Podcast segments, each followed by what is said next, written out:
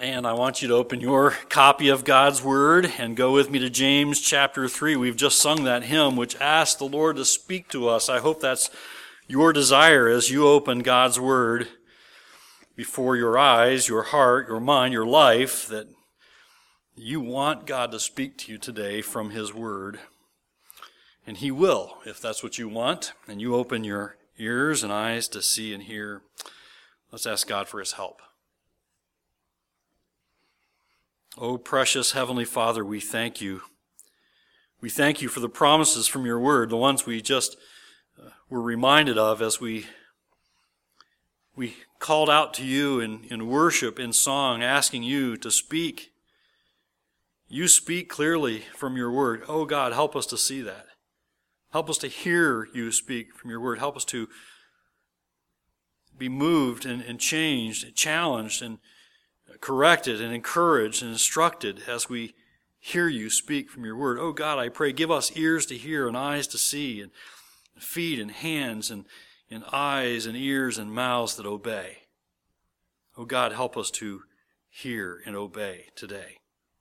Help us to hear your word. Help us to hear the, the power of the truths effectively working in our lives for our good and your glory when we take them personally and honor you with our obedience. So, God, I pray, instruct us and help us to hear. In Jesus' name we pray. Amen. Do any of you remember singing this song in Sunday school when you were a child? Oh, be careful, little eyes, what you see. Oh, be careful, little eyes, what you see. Did you sing that?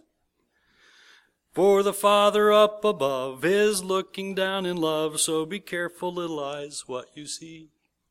And then the next verse, I won't sing them all, goes, Oh, be careful, little ears, what you hear. And then the next verse says, Oh, be careful, little hands, what you do. And then the next one says, Oh, be careful, little feet, where you go. And verse 5 says, Oh, be careful, little mouth what you say.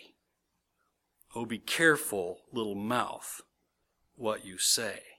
For the Father up above is looking down in love, so be careful, little mouth, what you say. I don't know, did you take that to heart when you were a kid? I'm not sure it changed me much. I enjoyed singing it. I enjoyed singing it but I'm not sure how effective it was at changing me. God has given us a wonderful gift of speech to communicate with.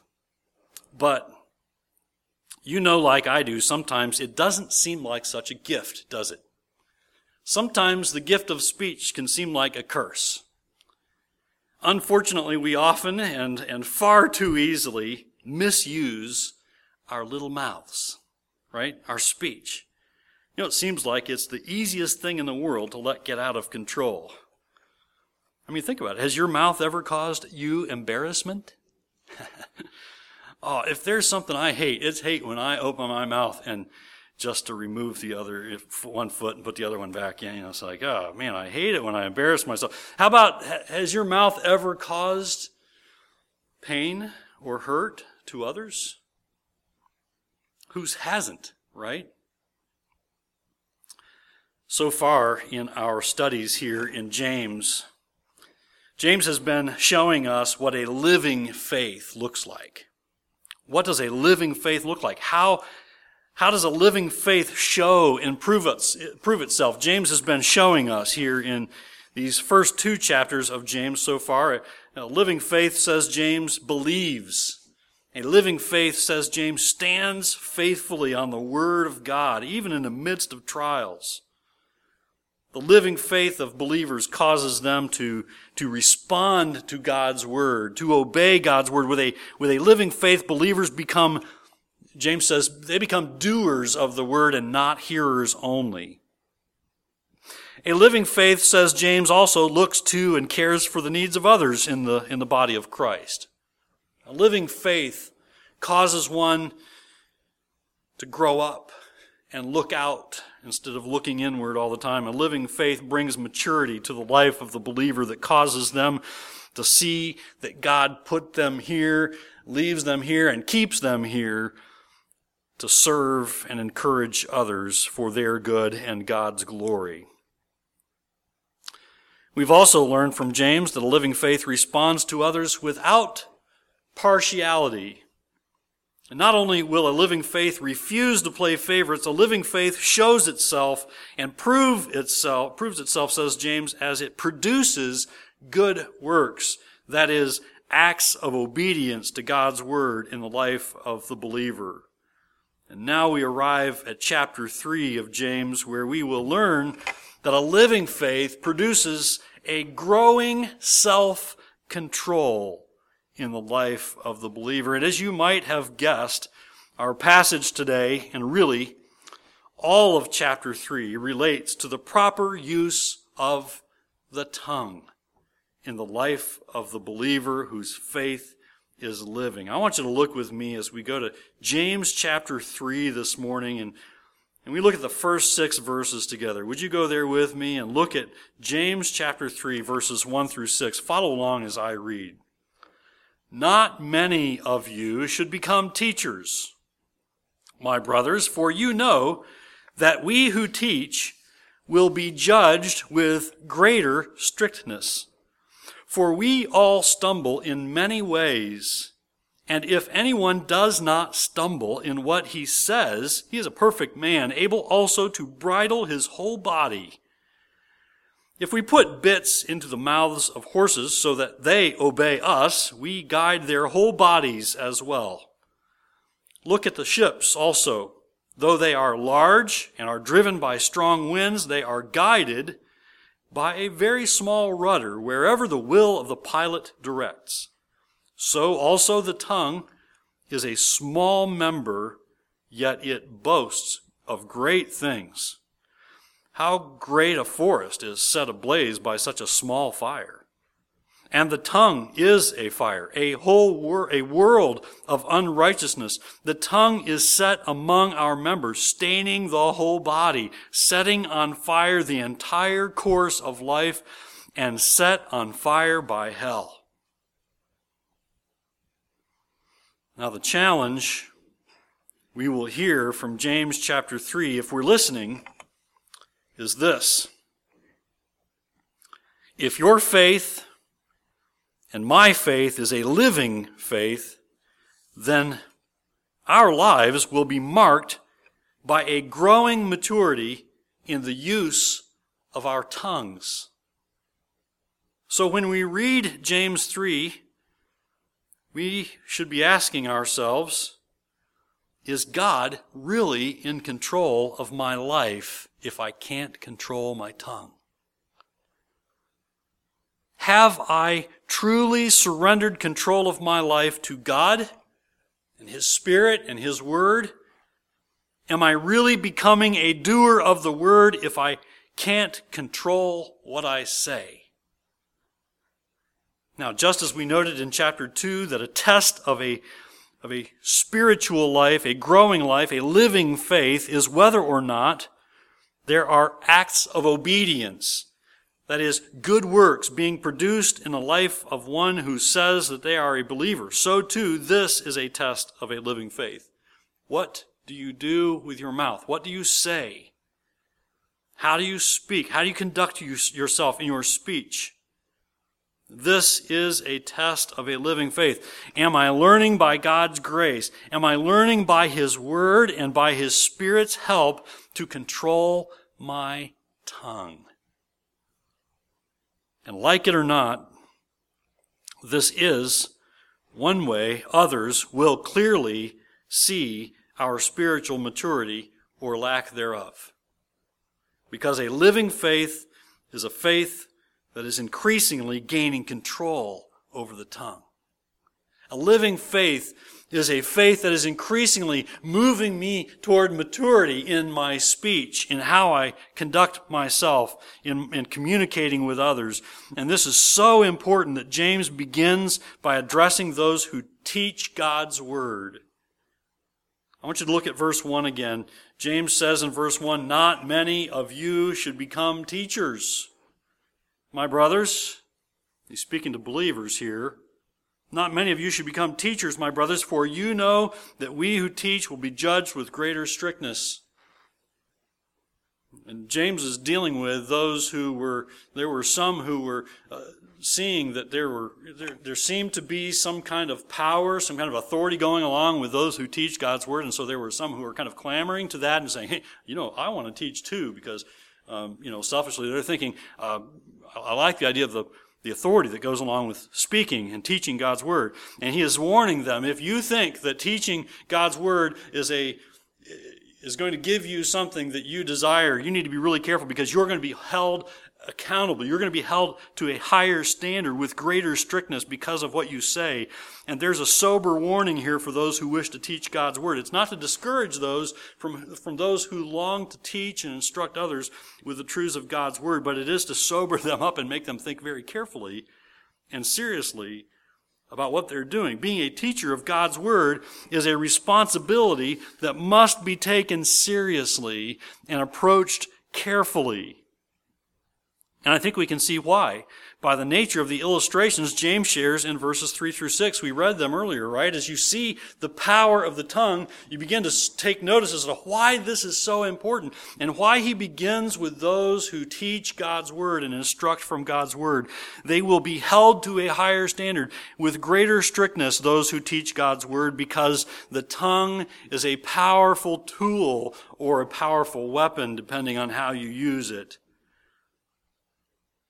Those who teach God's word must consider their words carefully. So James begins by saying here in verse 1, we who teach will be judged with greater strictness. We hear a similar warning by Jesus in Luke chapter 12 and verse 48 that everyone to whom much was given of him much will be required and from him to whom they entrusted much they will demand the more. God will hold those who teach and instruct from God's word to a, to a higher standard of accountability because they are supposed to know the truth. They are supposed to be instructing in God's truth. And, and because they know the truth, they should also be changed by the truth. I mean, think of it. Why does God require so much of and judge more strictly the one who teaches his word? Because the one who teaches God's word naturally has more influence. And one who teaches God's word must not only mind his words, but he must also mind his life. You see, the one who teaches God's word must also be changed by God's word. And God will hold accountable the one who teaches not only for his teaching, but also for his manner of living. And so it is critical that those who teach heed the warning from God's word here and mind carefully their teaching and mind very carefully their living. You see, those who teach must teach God's word. Those who teach, who claim to teach God's word, the only authority they have is the authority of God's word to proclaim, thus saith the Lord, right? This is God's word. This is what God says. We must obey. And those who teach must teach God's word and not take more authority for themselves than that of God's word alone. And those who teach must be certain that they are submitting themselves to the Word of God, that their lives too are being shaped by the same truths they proclaim.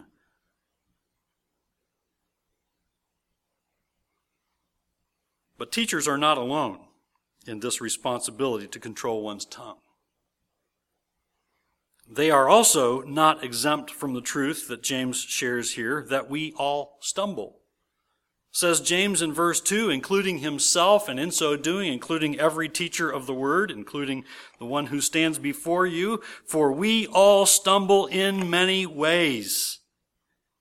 And if anyone does not stumble in what he says, he is a perfect man, able also to bridle his whole body. Now, James, of course, I noted it, he's speaking to believers here, as we saw in verse 1, as he addressed his readers as my brothers. So he's speaking to the body of Christ. He's speaking first to teachers, and then he's speaking now to everyone, every believer, And it's clear here that there are no believers who are perfect and without sin. But then we knew that, right? He says, For we all stumble in many ways. And this, I think we know, is the ongoing challenge of living the Christian life, isn't it?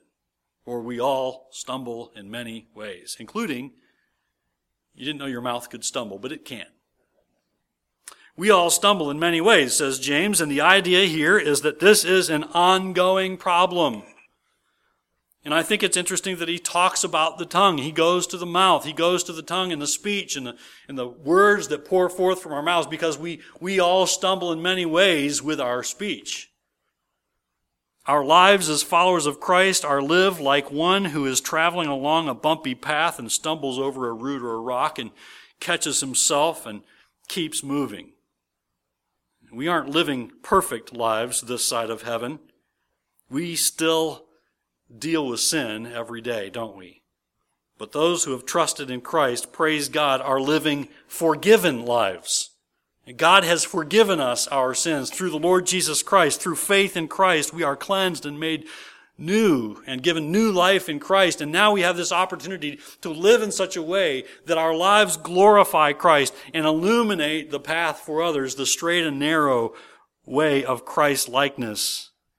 We've been forgiven our sins, yes, but we continue to deal with sin, do we not? And at times we do stumble. But the growing believer is one who keeps going, who stumbles and keeps going, who gains his footing and keeps going. This is not talking about one who falls and does not get back up. This is talking about one who, yes, you sin, but you, you make a quick course correction. You see, the maturing believer, the, the believer who has a living faith isn't sinless, is not perfect, but is one who makes quick course corrections, quick co- corrections in his life to say, that was wrong. I need to do what's right. And if I've harmed someone with my tongue, I need to speak to them confess my sin and ask for their forgiveness and ask for God's. I have God's. And God is good to forgive, is He not? And we can praise Him for that, and we must. We ought to be quick to repent, which means turn from that kind of speech and conduct that is sinful and harmful to others and harmful to ourselves. And James is saying here that the believer whose faith is a living faith, a growing faith, an active faith will be one who is gaining more and more control over what he or she says. That's the idea here in verse 2 when James says, Look at verse 2 again. And if anyone does not stumble in what he says, he is a perfect man, able also to bridle his whole body. Now, let me help you here. James is not suggesting, he's not saying perfect as in sinless, okay? He's talking about perfect as in growing in Christ likeness. He's talking about making progress. The believer who is gaining control over his tongue is indeed a growing believer. Is a believer who is being changed by God's word, is one who is able to deal biblically with many other areas of his life also. We know James isn't talking about perfection here. That's obvious when he admits, including himself, we all stumble in many ways. But what James is pointing to here is the great importance for the believer to learn to control his tongue. Do you see how important this is? Do you hear from James how important it is for believers who say, I have trusted in the Lord Jesus Christ. I know that God has saved me. I know that God has forgiven me. And now I must submit my life to him. And that includes my speech. You see, the believer who is gaining control over his tongue is indeed a growing believer and one who is able to deal with the, the ups and downs of daily life in this fallen world, right? And, and overcomes in the way he speaks and overcomes in the way he lives, being conformed by God's word in Christ's likeness. What James is pointing to here is the great importance for the believer to learn to practice the control of his tongue. James is not, of course, implying that one who is gaining control of the tongue is sinless, but that the control of the tongue is a significant sign of spiritual growth and maturity. Do you want to see, you want to see a reason for rejoicing in, in your own life when you begin to exercise control over your speech? You want to see a reason for alarm? When you recognize you've lost control. When you can't seem to control what comes out of your mouth.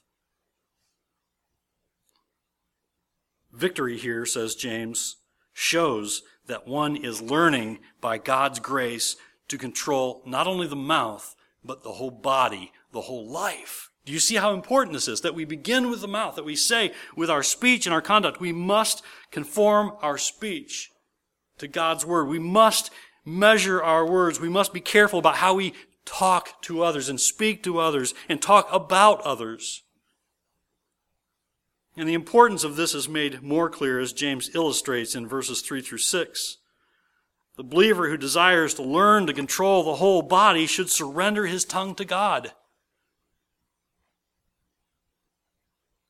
The believer who, who longs and desires to be shaped by God's word and shaped by the Holy Spirit living in him must also surrender his tongue to God, to be used in ways that honor and glorify Him, and to be used in ways that help and heal and not hurt and harm. Why? Because the tongue is powerful, says James. Do you understand how powerful the tongue is, says James? Think of it. Think of it. Think of one riding a horse. I've seen, and I remember as a youngster once, riding a horse, and I was pretty spindly and small when I was a youngster. And you've seen youngsters, and maybe you remember as a youngster riding a horse. How in the world could you tell that monstrous animal where to go? the horse goes wherever the reins are drawn, right? Wherever you draw the reins, that's where the horse goes. Why? Because the horse has a bit in its mouth. It's the bit, says James, verse 3. If we put bits into the mouths of horses so that they obey us, we guide their whole bodies as well. You guide the mouth, you guide the body. You bridle a horse to make it go where you wish. You put a bit in its mouth, you make its mouth move, you make its body move. Says James, so he says, as in verse 2, if you can bridle the tongue, your tongue, you can bridle the whole body. You can bridle and guide by God's word and wisdom your whole life. You see, God's word is the bit. God's Holy Spirit is taking the bit of the word and he longs to guide your whole life, not only your mouth, but it begins there. And James shows us how important it is that we learn to control what we say and, and guide and, and instruct what we say by God's word. The bridle in the horse's mouth makes the horse obey and makes the horse change direction. And James says the growing believer who is learning to bridle the tongue is learning to bring his or her whole life into obedience to God. What you do with your mouth will very often expose what's in your heart.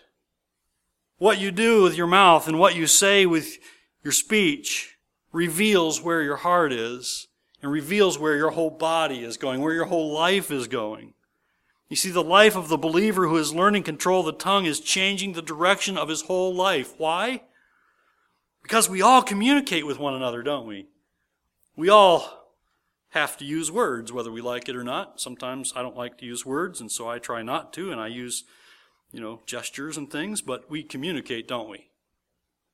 And we can say a lot with just a few words. And what we say is an indicator of our level of spiritual maturity, whether we like that or not.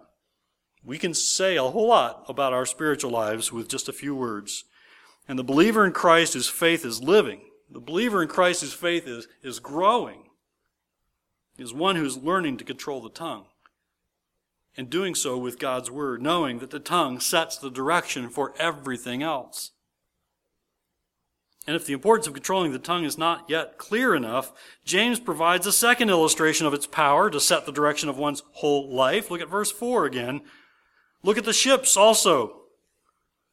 though they are so large and are driven by strong winds, they are guided by a very small rudder wherever the will of the pilot directs.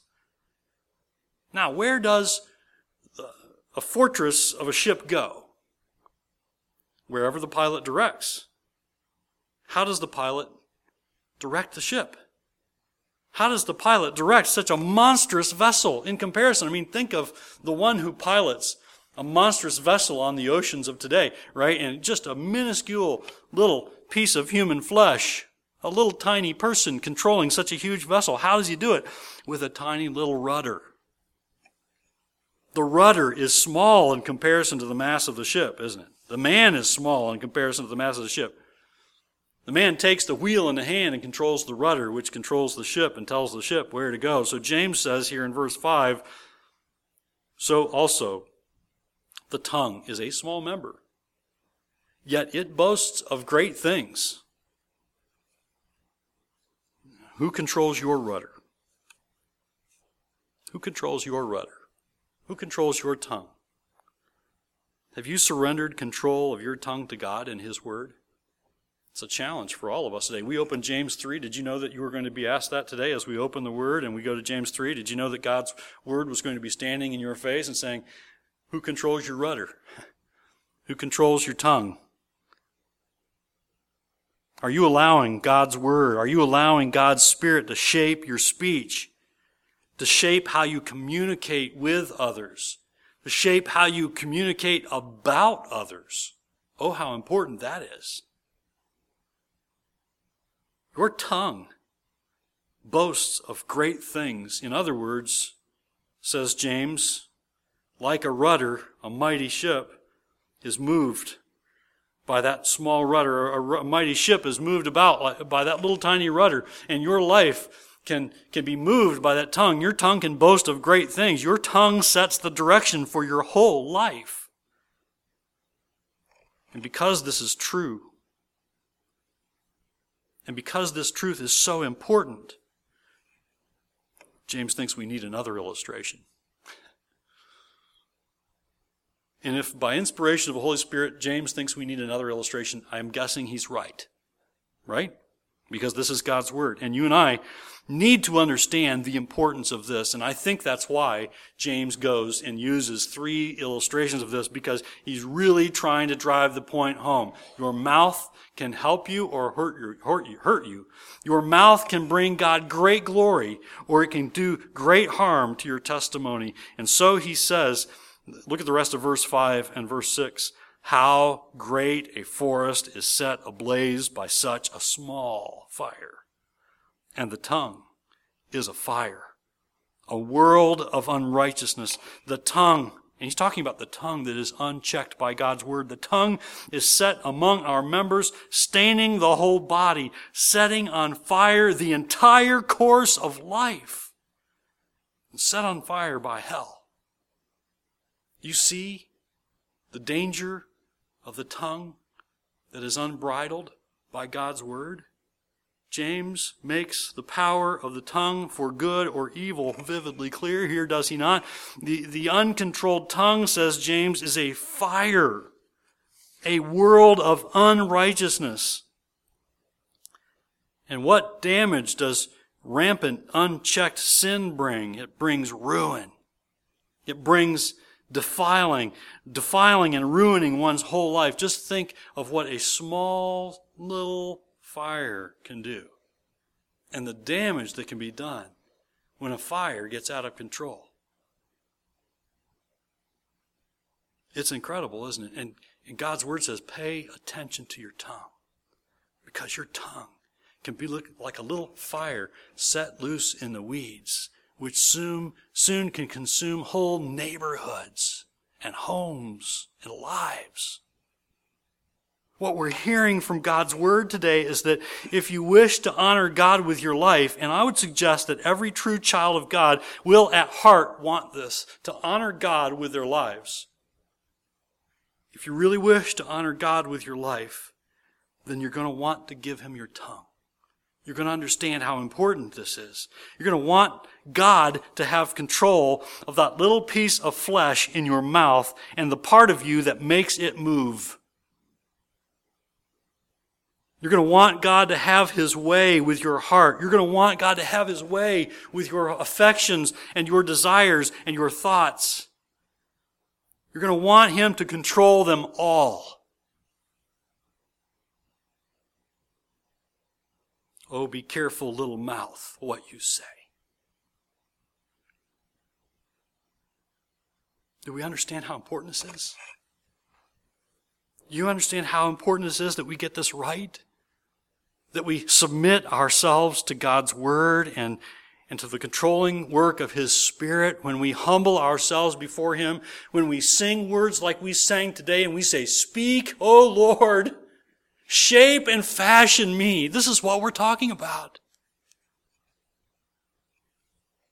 We sing songs like that it's an opportunity for us to humble ourselves. Oh God, I want your word and I want it to change me and fix me and, and fashion me in, in your image. Oh, be careful, little mouth, what you say. Because if you don't let God control your tongue, your tongue will control you. It is far better to pray with the psalmist, and I would suggest that this be our prayer today. Let the words of my mouth and the meditation of my heart be acceptable in your sight, O Lord, my rock and my redeemer. What does God think about your speech? What does he think about how you use your tongue? Have you given God your tongue? Have you given God the rudder of your life?